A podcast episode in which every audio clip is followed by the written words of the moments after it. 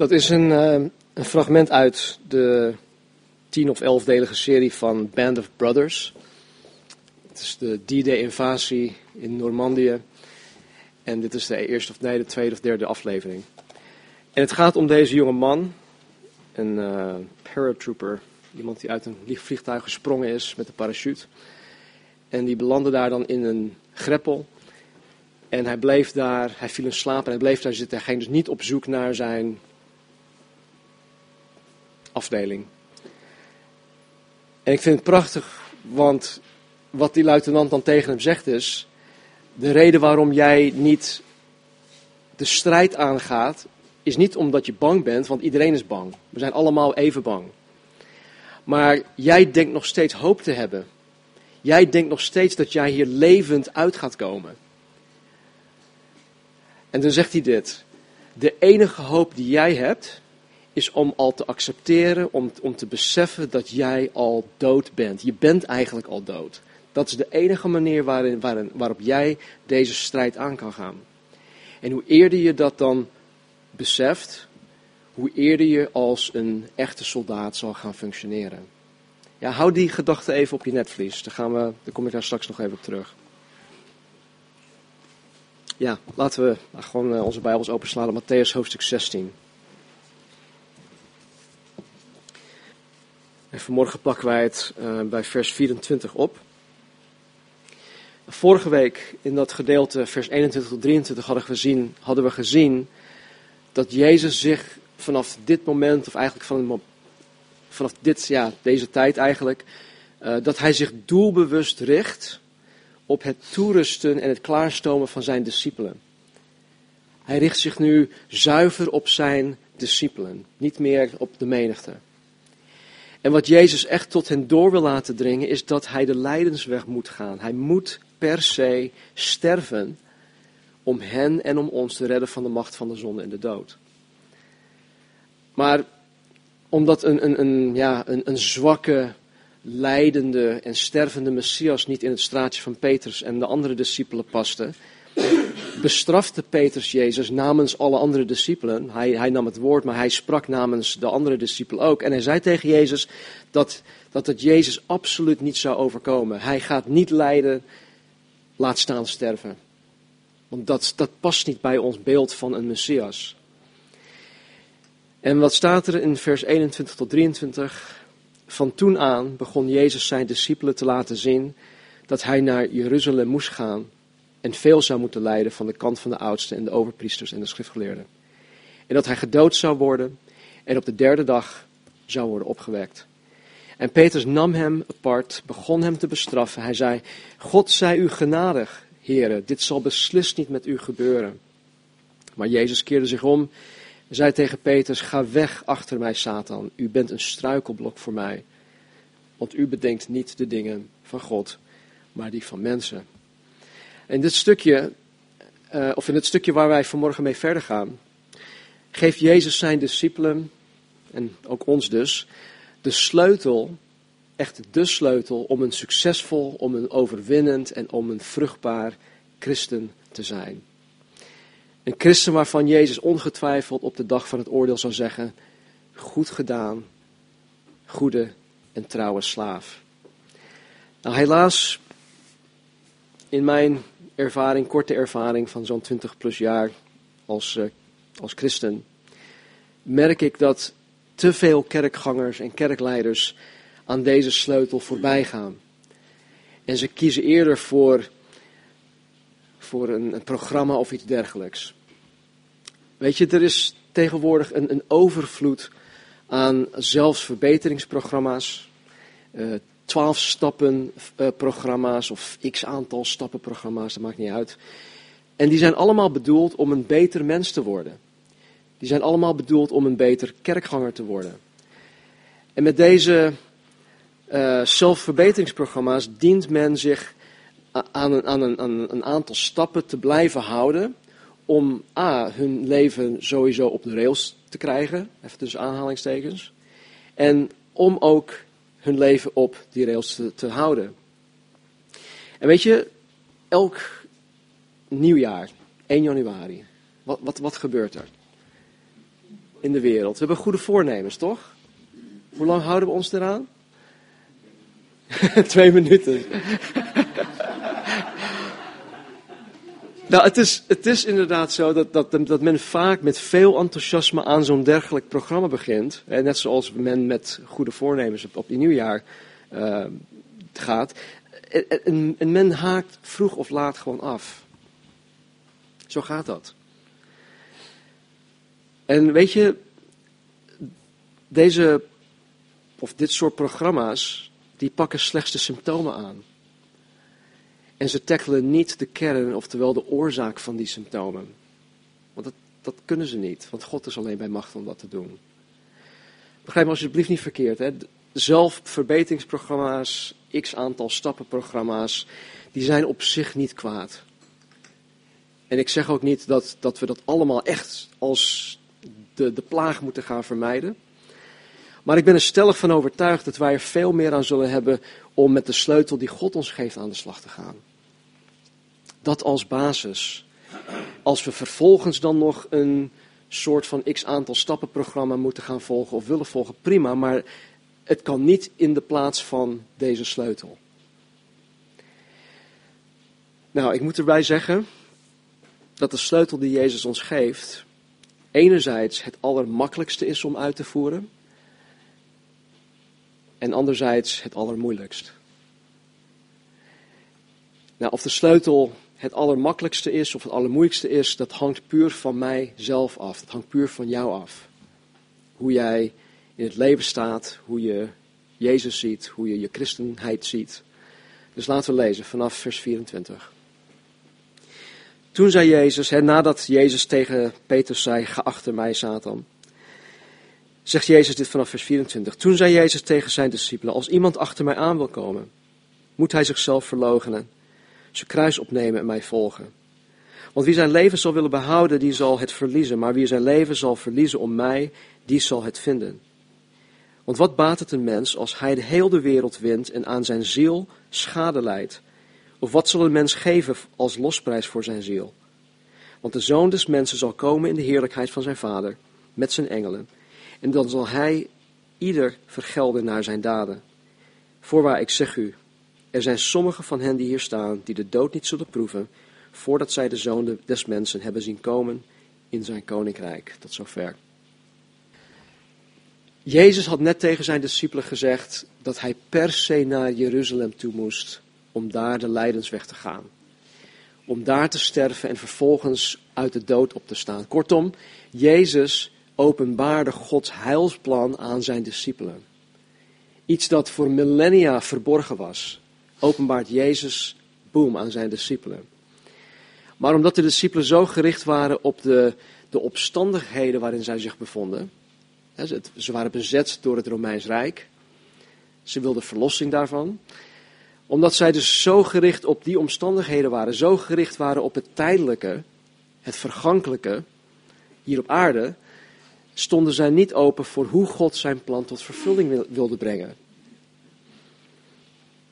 De discipelen waren zo, zo gefixeerd op het verlos worden van de Romeinse bezettingsmacht. Terwijl God gefixeerd is op de eeuwige verlossing. De verlossing van de zonde, de verlossing van de dood, de verlossing van de eeuwige dood. God heeft altijd de eeuwigheid voor ogen.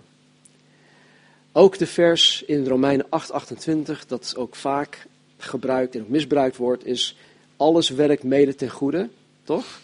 Voor hen die God liefhebben, die geroepen zijn. Weet je, en ik geloof dat alles medewerkt of meewerkt tot het eeuwig goede. God heeft altijd de eeuwigheid voor ogen. God heeft een nieuwe hemel, een nieuwe aarde met onder andere straten van goud voor ogen. Maar op grond van hun eigen ideeën wilden de discipelen per se, en ik denk dan genoegen nemen, en dat doen wij ook, met een figuurlijke schroothoop, wat, wat de aarde is, vergeleken met de nieuwe hemel en nieuwe aarde. weet je, hoe vaak staan wij niet open voor hoe God zijn plan tot vervulling wil brengen?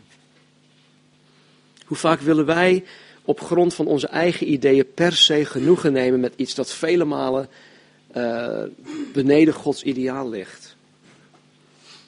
We doen onszelf vaak veel tekort.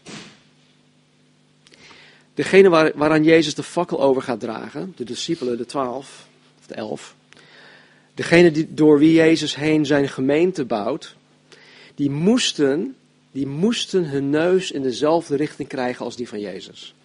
Het kon niet anders. Anders zou het nooit lukken. En hetzelfde, dat, dat geldt voor ons. Het geldt ook voor ons. Wij die christen beweren te zijn. Als medearbeider van God, als collega van Jezus, wat we vorige week hadden gezien, of de week daarvoor, moeten wij volgens Gods bouwplan gaan werken en niet de onze. En als Gods bouwplan aangeeft dat wij zonder Jezus niets kunnen, dat zegt Jezus zelf, zonder mij kunt u niets, terwijl wij blijven denken dat wij het zelf kunnen, dan volgen wij Gods bouwplan niet.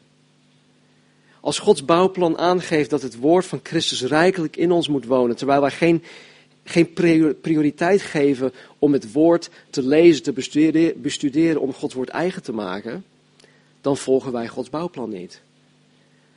Als Gods bouwplan aangeeft dat zijn wegen en zijn gedachten hoger zijn dan, dan, dan de onze, terwijl wij eigenwijs blijven en het zelf beter denken te weten, dan, dan volgen wij Gods bouwplan niet. En daarom zegt Jezus wat hier in vers 24 staat. Als iemand achter mij aan wil komen, moet hij zichzelf verloochenen. Zijn kruis opnemen en mij volgen.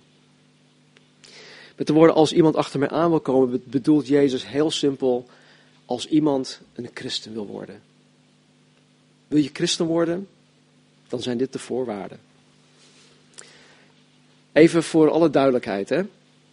En dit is een, dit is een hele eenvoudige definitie. Een christen is onder andere iemand die door een actief geloof in Jezus Christus tot wedergeboorte is gekomen, die vervolgens door middel van de Heilige Geest het Koninkrijk van God als gemachtigde vertegenwoordigt en die zijn, die zijn of haar leven door God laat gebruiken om zijn gemeente te bouwen. Er zijn nog veel meer facetten, maar even voor de context waarin we nu spreken, is dit de definitie van een christen. Dus alleen al aan de hand van deze definitie moet een christen noodzakelijkerwijs hetzelfde doel voor ogen hebben en hetzelfde doel nastreven dat Jezus voor ogen heeft. Anders lukt het niet. Het woord christen trouwens, dat is niet door de christen zelf bedacht. Het werd voor het eerst ergens in Antiochia genoemd. Jaren later, jaren nadat Jezus Christus al werd eh, opgenomen in de hemelvaart. En het was eigenlijk een soort van, ehm, ja, misschien niet een scheldwoord, maar mensen spotten daarmee. Kijk hen dan. die christenen. En christen betekent gewoon als Christus. Als Christus. Dus als rabbi zijnde, Jezus, als meester zijnde, zegt Jezus tegen zijn volgelingen: Als je wil zijn zoals mij, dan moet je je aan de volgende beginselen blijven houden. En Jezus zegt dat dit primair is, het is fundamenteel, het is elementair. Zonder dit kom je geen stap verder in je geestelijke groei. Als iemand een echte christen wil worden, moet hij zichzelf verloochenen. Nou, Van Dalen definieert verloochenen als volgt. De relatie met het genoemde niet willen erkennen. De relatie met het genoemde niet willen erkennen of afzweren of verzaken. Dat zegt Van Dalen. Laten we samen kijken naar een, een praktijkvoorbeeld van het verlogenen, hoe dat in de Bijbel voorkomt. Laten we even verderop gaan kijken naar Matthäus 26. En dan vanaf vers 31.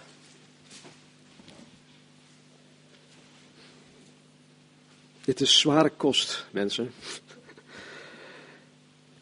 Toen zei Jezus tegen hen, tegen de discipelen, u zult in deze nacht allen aanstoot aan mij nemen. Want er is geschreven, ik zal de herders slaan en de schapen van de kudde zullen uiteengedreven worden. Maar nadat ik opgewekt zal zijn, zal ik u voorgaan naar Galilea. Maar Petrus antwoordde Jezus en zei: Al zouden zij ook allen aanstoot aan u nemen, ik zal nooit aanstoot aan u nemen. Dus hij wees waarschijnlijk naar de andere elf discipelen. Al zouden zij allemaal stuk voor stuk aanstoot aan u nemen, ik niet. Jezus zei tegen hem: Voorwaar, ik zeg u dat u in deze nacht, voordat de haan gekraaid zal hebben, mij driemaal zult verloochenen.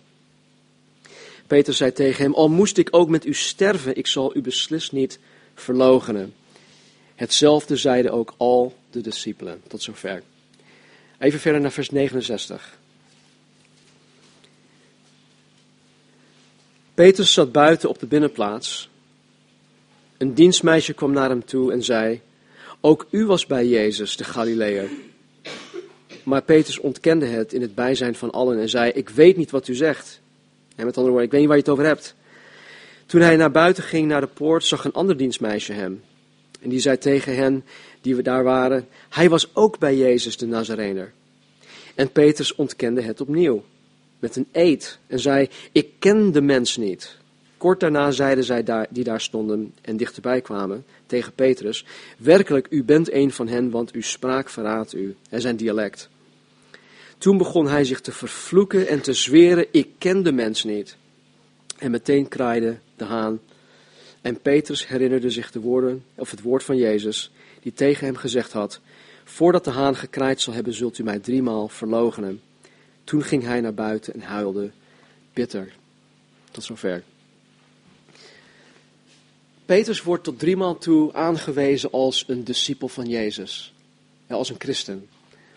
En alle drie keren erkent Petrus Jezus niet.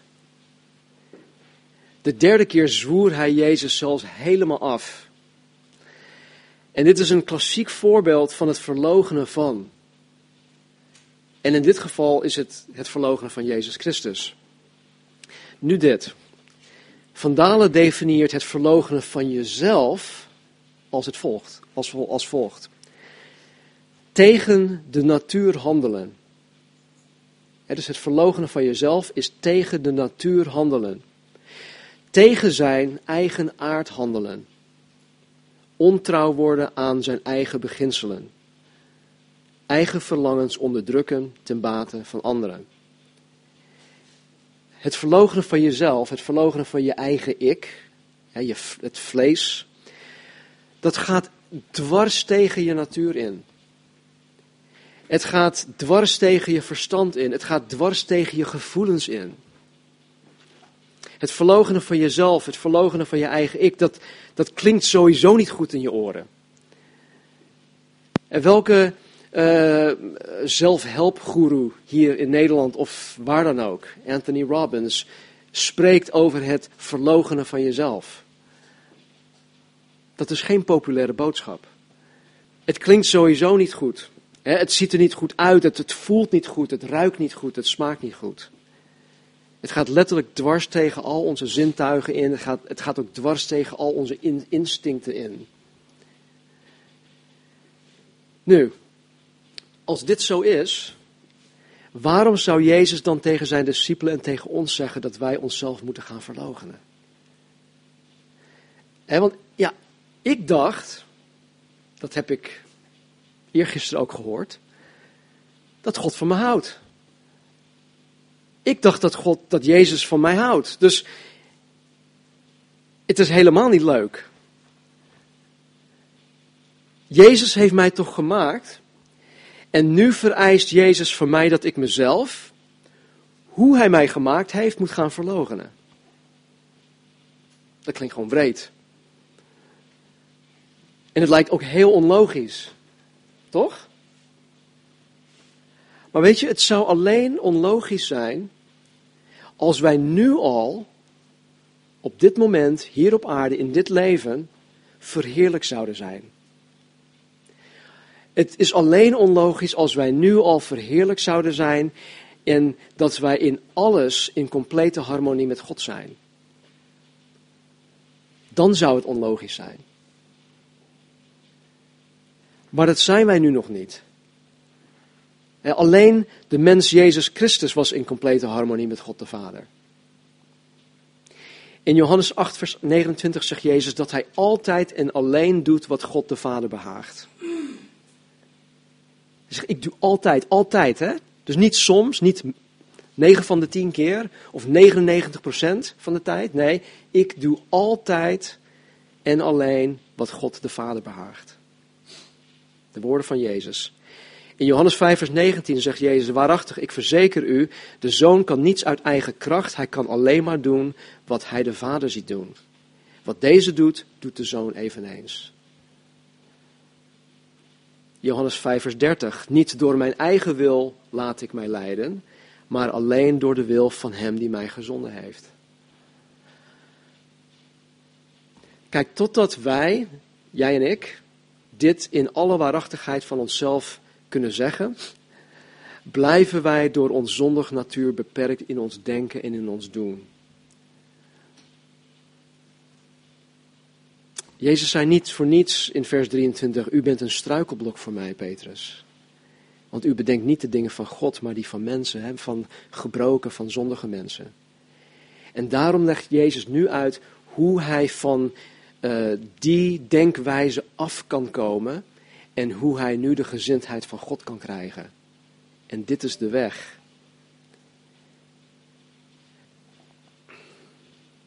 Nou, ten eerste worden wij opgeroepen om onszelf te verloochenen om überhaupt tot geloof te kunnen komen.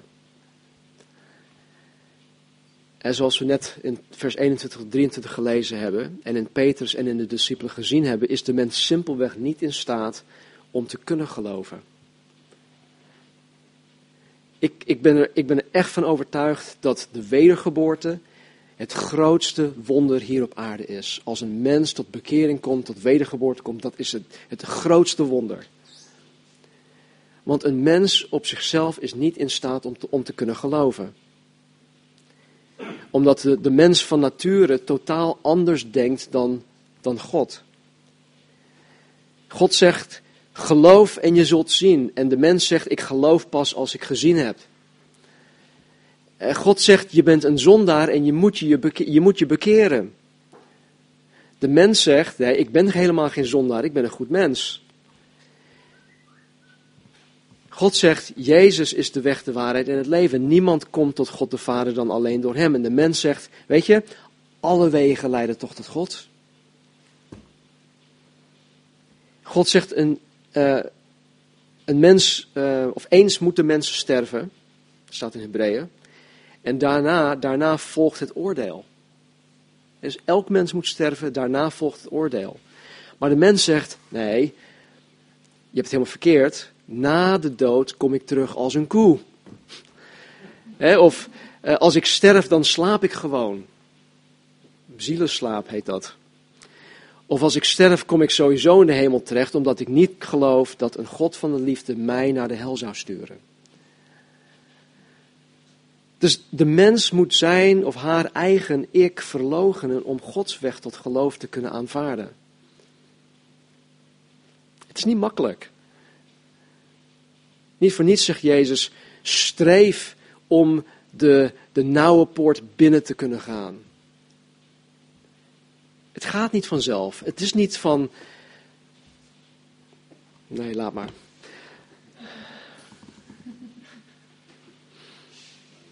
Het is, het is lastig. Het is niet voor de lafhartigen.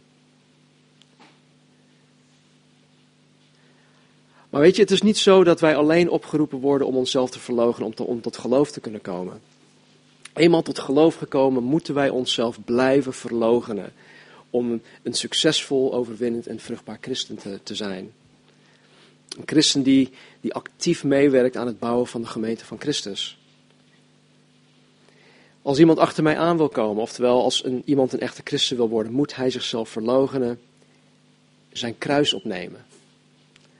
Het opnemen van je kruis, dat wordt vaak geïnterpreteerd als het moeten dragen van een bepaalde last. En sommigen zeggen wel eens dat het kruis dat zij moeten gaan dragen is hun echtgenoot of een echtgenote. Eh, of de schoonmoeder. Of uh, je kinderen of uh, een bepaalde ziekte of iets dergelijks. Dat is de kruis die ik moet opnemen en dat is de kruis die ik draag. Maar dit is niet wat Jezus hiermee bedoelt. Het opnemen van je kruis benadrukt tot het uiterste wat het verlogenen van jezelf betekent. Elke Jood in die tijd wist wat deze uitspraak, uitspraak betekende. En het betekende letterlijk dat men tot de dood veroordeeld was. En degene die tot de dood veroordeeld was, die moest zijn eigen dwarsbalk van zijn kruis, waaraan hij gekruisigd zou worden, die moest hij op zich nemen en dan naar de plaats van executie toe gaan. Jezus deed dit.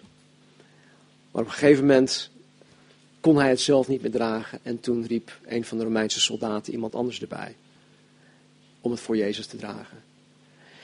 Het opnemen van je kruis was een, een, een enkele reis naar de plaats van executie.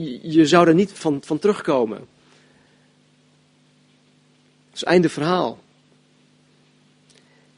En dit geeft aan dat mijn eigen ik, mijn vleeselijke natuur, mijn gevallen natuur, totaal geen plaats heeft in het koninkrijk van God.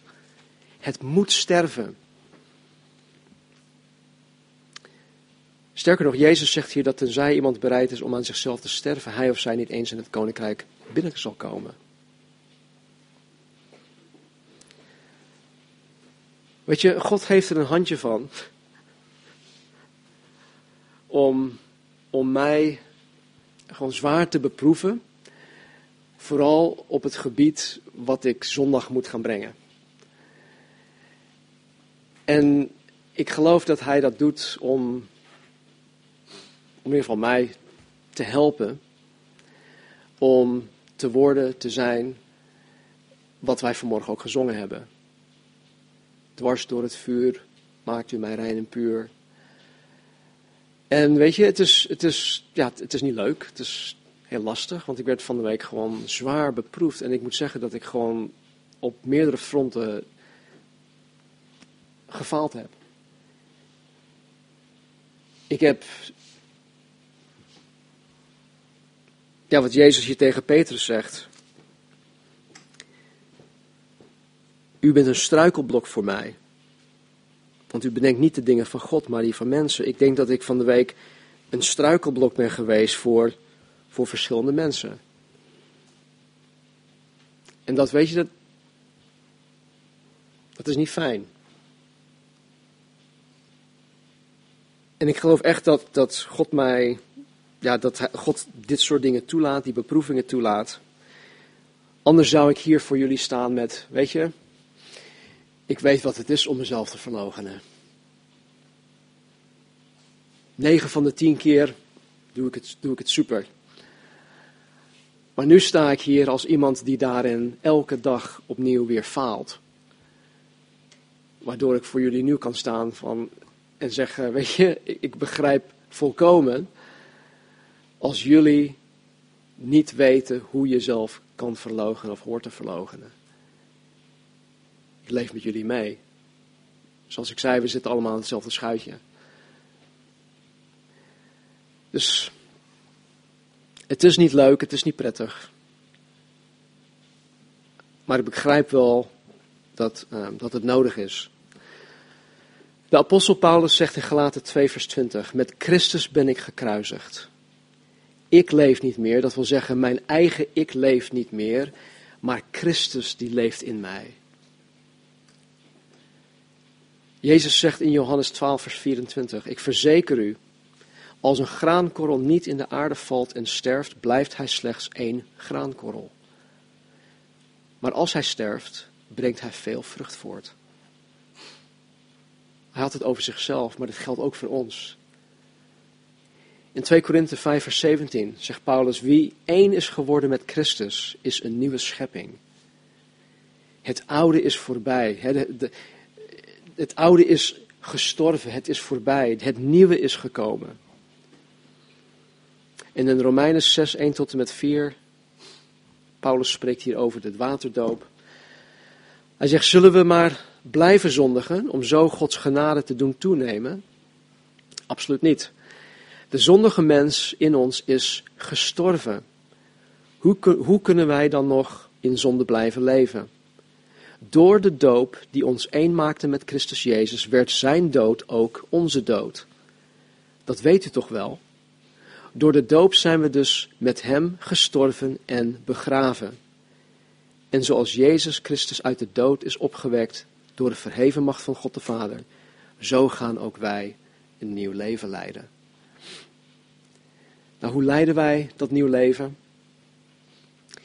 Ik denk dat Paulus ons een geweldig handvat geeft in Romeinen 12, vers 1 en 2, waarin hij zegt: Ik roep u er dan toe op, broeders en zusters, door de ontfermingen van God, om uw lichamen aan God te wijden als een levend offer, heilig en voor God welbehagelijk. Dat is uw redelijke godsdienst. Word niet aan deze wereld gelijkvormig, maar word innerlijk veranderd door de vernieuwing van uw gezindheid, om te kunnen onderscheiden wat de goede, welbehagelijke en volmaakte wil van God is. Word innerlijk veranderd. In een andere vertaling staat, word hervormd door het vernieuwen van je denken. Er moet een hervorming plaatsvinden in het, in het binnenste van wie je bent.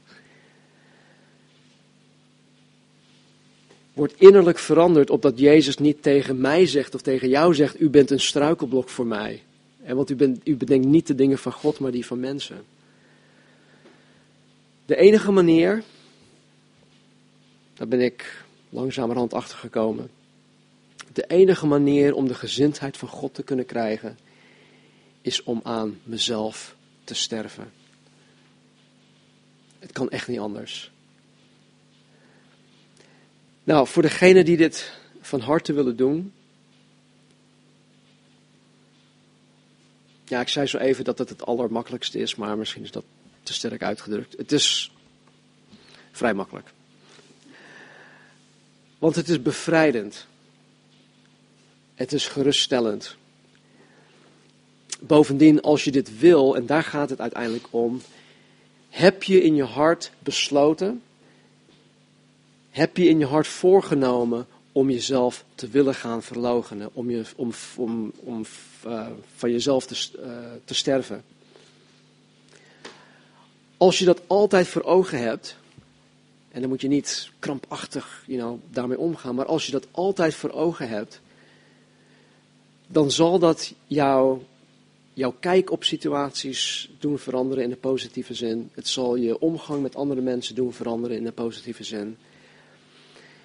En natuurlijk is het belangrijk dat wij onszelf verlogen en dat wij ons kruis opnemen. Maar ik weet ook dat wij dit niet altijd in alle volmaaktheid zullen doen. 100% van de tijd. Ik, bewijs, ik, ik ben daar, daar het bewijs van.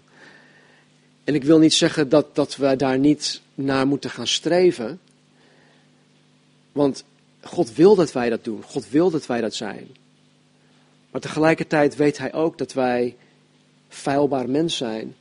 En zoals Paulus ook zegt, het goede dat ik wil doen, dat doe ik juist niet. En het slechte wat ik niet wil doen, dat doe ik. Ellendig mens dat ik ben. En dat na 25 jaar lang met Jezus Christus gewandeld te hebben. Een x aantal brieven te hebben geschreven. Weet je, het proces zelf is helemaal niet leuk. Echt niet. Het voelt niet fijn, het, het doet eigenlijk heel veel pijn. Maar het resultaat is te mooi om onder woorden te brengen. Nou, voor degenen die hun eigen ik niet los willen laten, is dit echt het allermoeilijkste dat er is. Want het proces is helemaal niet leuk. Het is niet fijn, het doet ontzettend veel pijn. En de meesten zullen deze weg ook niet inslaan. Maar kijk wat Jezus hiervan zegt.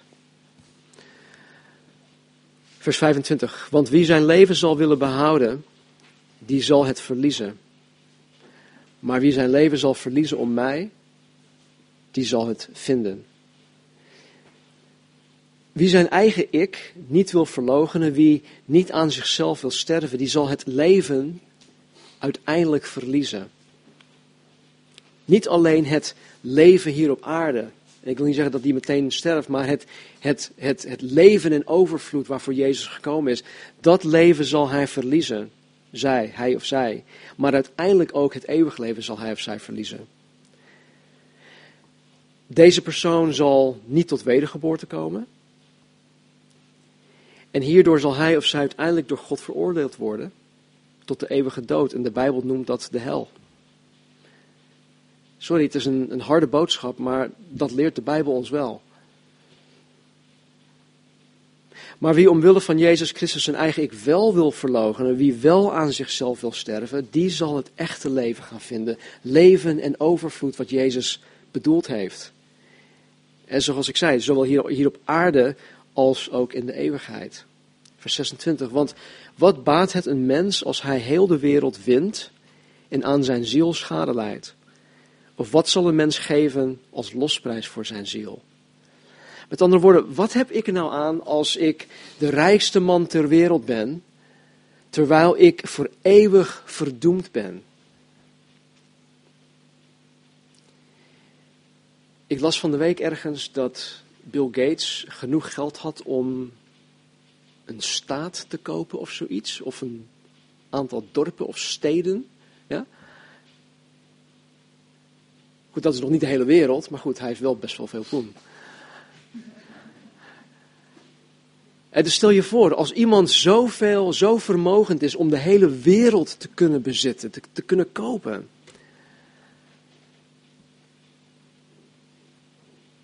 Maar dan voor eeuwig verdoemd ben, zal zijn. En Jezus zegt hiermee, wat is dan belangrijker mensen? Het tijdelijk eh, leven hier op aarde of de eeuwigheid die hierna komt? En al ben je de rijkste man of vrouw ter wereld, zegt Jezus, kan je met al je geld Gods redding, Gods verlossing niet kopen. Het is niet te kopen. Geen enkel mens kan de losprijs voor zichzelf betalen. Jezus heeft door het sterven aan het kruis de losprijs voor mijn ziel, voor onze ziel betaald. Vers 27, want de zoon des mensen zal komen in de heerlijkheid van zijn vader, met zijn engelen. En dan zal hij ieder vergelden naar zijn daden. Dit wijst op het oordeel dat er aan zit te komen. Wanneer de, de bokken gescheiden wordt van de schapen.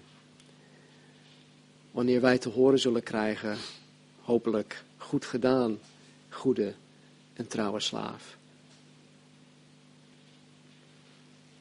Het oordeel komt. Voorwaar vers 28, ik zeg u, er zijn sommigen van hen die hier staan die de dood niet zullen proeven voordat zij de zoon des mensen hebben, hebben zien komen in zijn koninkrijk. Dus Jezus legt in dit stuk uit wat zij moeten doen om A, het koninkrijk in te kunnen komen en B, om het koninkrijk van God te vertegenwoordigen, om mee te bouwen, om christen te zijn, om discipel van Jezus te zijn. Dat is de weg. En dan geeft hij ook aan, want dit zit eraan te komen. Ik kom terug. En dan kom ik niet als een, een, een mak lammetje. Hè, eh, nee, ik kom terug als de rechter. Ik kom terug in glorie en in majesteit, in, in gerechtigheid. En ik ben degene, zegt Jezus, die de gehele mensheid zal gaan oordelen. En in vers 28 zegt hij iets, iets moois. En dan kom ik, ja, wanneer we vers of hoofdstuk 17 gaan beginnen, kom ik op terug. Er zijn sommigen van hen die hier staan, die de dood niet zullen proeven voordat zij de zoon des mensen hebben zien komen in zijn koninkrijk. Er zijn verschillende meningen hierover, maar ik geloof zelf dat Jezus dit uitlegt of dat wij dat zien in het komend hoofdstuk, hoofdstuk 17. Maar goed, daar kom ik op terug wanneer, uh, wanneer ik terug ben.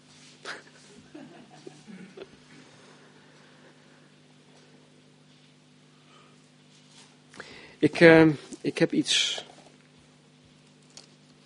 Nee, dat, uh, dat lees ik zo meteen, zo meteen. Laten we bidden. Hemelse Vader, dank u wel dat u een weg met ons gaat. Het is voor onze natuurlijke zelf, Heer, onze eigen ik, geen makkelijke weg.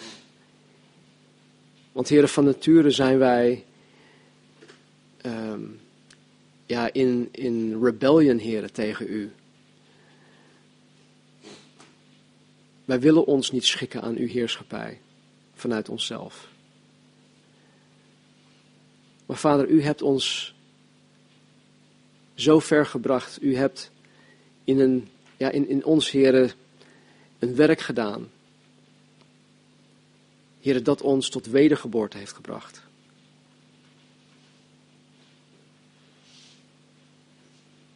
Het allergrootste wonder, heren, in mijn leven. Dat ik in Jezus Christus mag geloven.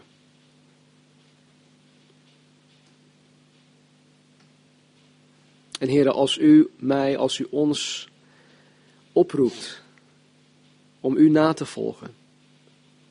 En dat doet u vanmorgen ook, Heer, weer opnieuw. Volg mij na, zegt u.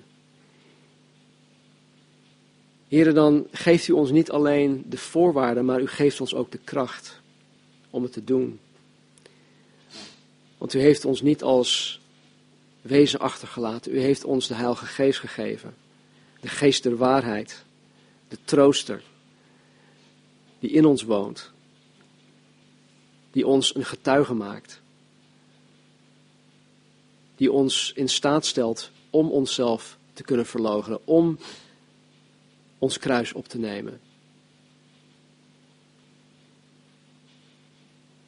Heren, uit onszelf zijn wij zo zwak, Heer. En wat u zegt is zo terecht. Zonder u kunnen wij niets. Maar heren, u en ik samen, wij vormen een meerderheid. En ik dank u, Heer, dat u het voorbeeld van Petrus aan ons gegeven hebt. Ondanks dat hij geloofde, ondanks dat hij van u hield, ondanks dat hij u navolgde.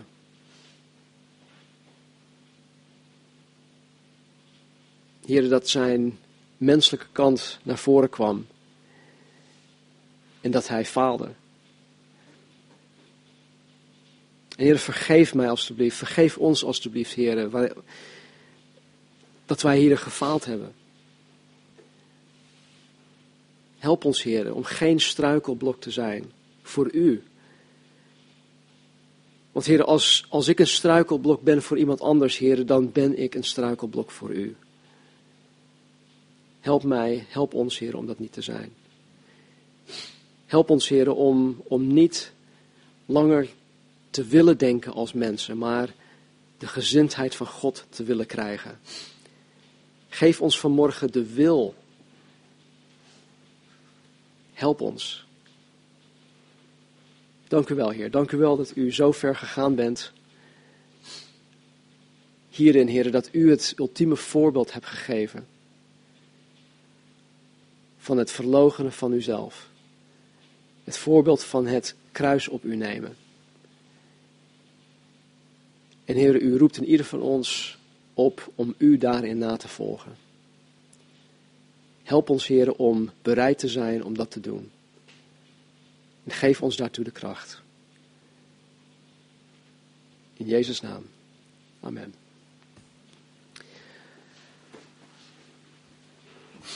In, uh, in Handelingen 1, vers 8 staat iets moois. Jezus zegt tegen zijn discipelen: U zult de kracht van de Heilige Geest ontvangen, die over u komen zal. En u zult mijn getuige zijn, zowel in Jeruzalem als in heel Judea en Samaria en tot aan het uiterste van de aarde. Dat is de belofte van Pinksteren, de belofte van de doop met de Heilige Geest. En wanneer men gedoopt is met de Heilige Geest, zegt Jezus, u zult de kracht van de Heilige Geest ontvangen die over u komen zal. En u zult mijn getuigen zijn. Dat, dat woord getuigen, het Grieks woord daarvan is martus. Dat klinkt als martelaar.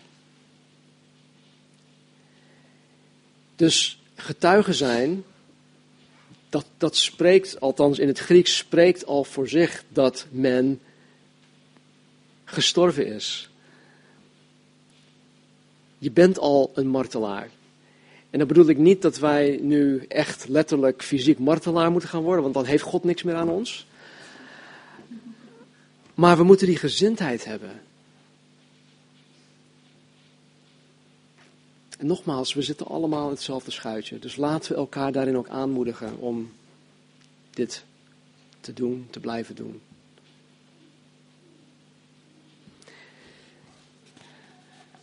Laten we gaan staan, ik wil iets voorlezen.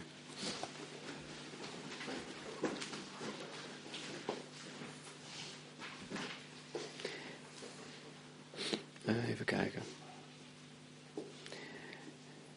Ik heb het al eerder met jullie gedeeld, maar ik denk dat het goed is om uh, nog meer of nog een keer te delen. Het heet sterven aan jezelf.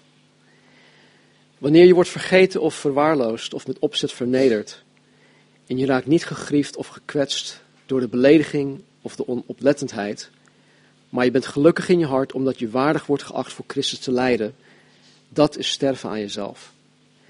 Wanneer men kwaad spreekt over je goede daden, wanneer men tegen je wensen ingaat, je advies wordt genegeerd, je mening belachelijk gemaakt en je weigert om woede in je hart te laten heersen of om jezelf ook zelfs maar te verdedigen, maar je aanvaardt het allemaal in geduld en liefhebbende stilte, dat is sterven aan jezelf. Wanneer je liefdevol en geduldig elke verstoring, elke onregelmatigheid, elke slordigheid of elke kwelling verdraagt, wanneer je verspilling, dwaasheid, verkwisting, geestelijke onverschilligheid of gevoelloosheid kunt verdragen en het kunt overmeesteren zoals Jezus, dat is sterven aan jezelf. Als je tevreden bent met welke collecte dan ook, welke kleding, welk klimaat, welke samenleving, welke eenzaamheid of welke interruptie door de wil van God dan ook, dat is sterven aan jezelf. Als je er nooit aan denkt om in een gesprek vooral over jezelf te praten of je eigen goede daden breed uit te meten of zit te vissen naar complimenten, als je het echt fijn vindt om onbekend te zijn, dat is sterven aan jezelf. Als je ervoor kunt zorgen dat in de behoeften van je broeder wordt voorzien en als je je met hem, en als je met hem oprecht kunt verheugen in de geest en niet afgunstig bent en niet twijfelt aan God als je eigen behoeften veel groter zijn en je in veel uitzichtlozer omstandigheden bent, dat is sterven aan jezelf. Wanneer je een correctie en een berisping kunt ontvangen van iemand die onder je staat, en je kunt zich zowel innerlijk als uiterlijk ootmoedig onderwerpen, terwijl er geen rebellie of wrok in je hart opkomt, dat is sterven aan jezelf. Ben je reeds aan jezelf gestorven? Laat de Heilige Geest je aan de voet van het kruis brengen, zodat je zich voor de Heer kunt vernederen en je eigen ik kunt kruisigen zodat je zijn natuur deelachtig wordt tot eer van God de Vader. Dat is sterven aan jezelf. Nogmaals, zware kost, belangrijke kost. Probeer dit altijd voor ogen te hebben. In alles. En moedig elkaar hierin aan om dit voor ogen te houden. Dus wees gezegend. Ik ga jullie missen. En uh, ja, we zien jullie over een uh, aantal weken. Zes of zeven. Zeven weken, acht weken, zoiets. Zondagen, ik weet niet precies. Ik wil nog even voor je bidden, Kijk. voordat je weggaat. Ja. Heer, dank u wel, Heer, voor, uh, heer, voor deze ochtend. Heer, dank u wel, Heer, voor uw woord. Heer, dank u wel ook, Heer, voor Stan en voor is zijn inzet, Heer, en dat hij uh, iedere keer weer het, uh, het woord tot ons mag brengen, Heer. Dat u hem gebruikt, Heer, dat u door hem heen werkt. En ik ook dank, Heer, dat Stan niet perfect is, Heer. Want, Heer, alleen als wij, zoals Stan al zei, alleen als we nederig zijn, Heer. Alleen als we nederig zijn voor u. En uw geest in ons overheerst, Heer, dan kunnen wij, Heer, u behagen. En ik wil vragen, wilt u alsjeblieft bij Stan en Marty zijn, Heer, als zij... Uh, morgen vertrekken, Heer, naar, uh, voor zes weken Heer, naar de States. Heer, ik bid dat u hen uh, echt zal leiden. Heer, dat u hen op, op wegen zal brengen, Heer, dat ze zelf niet vermogelijk hadden gedacht. En dat ze, Heer, uw werk mogen doen. Heer, dat ze uw woord mogen spreken.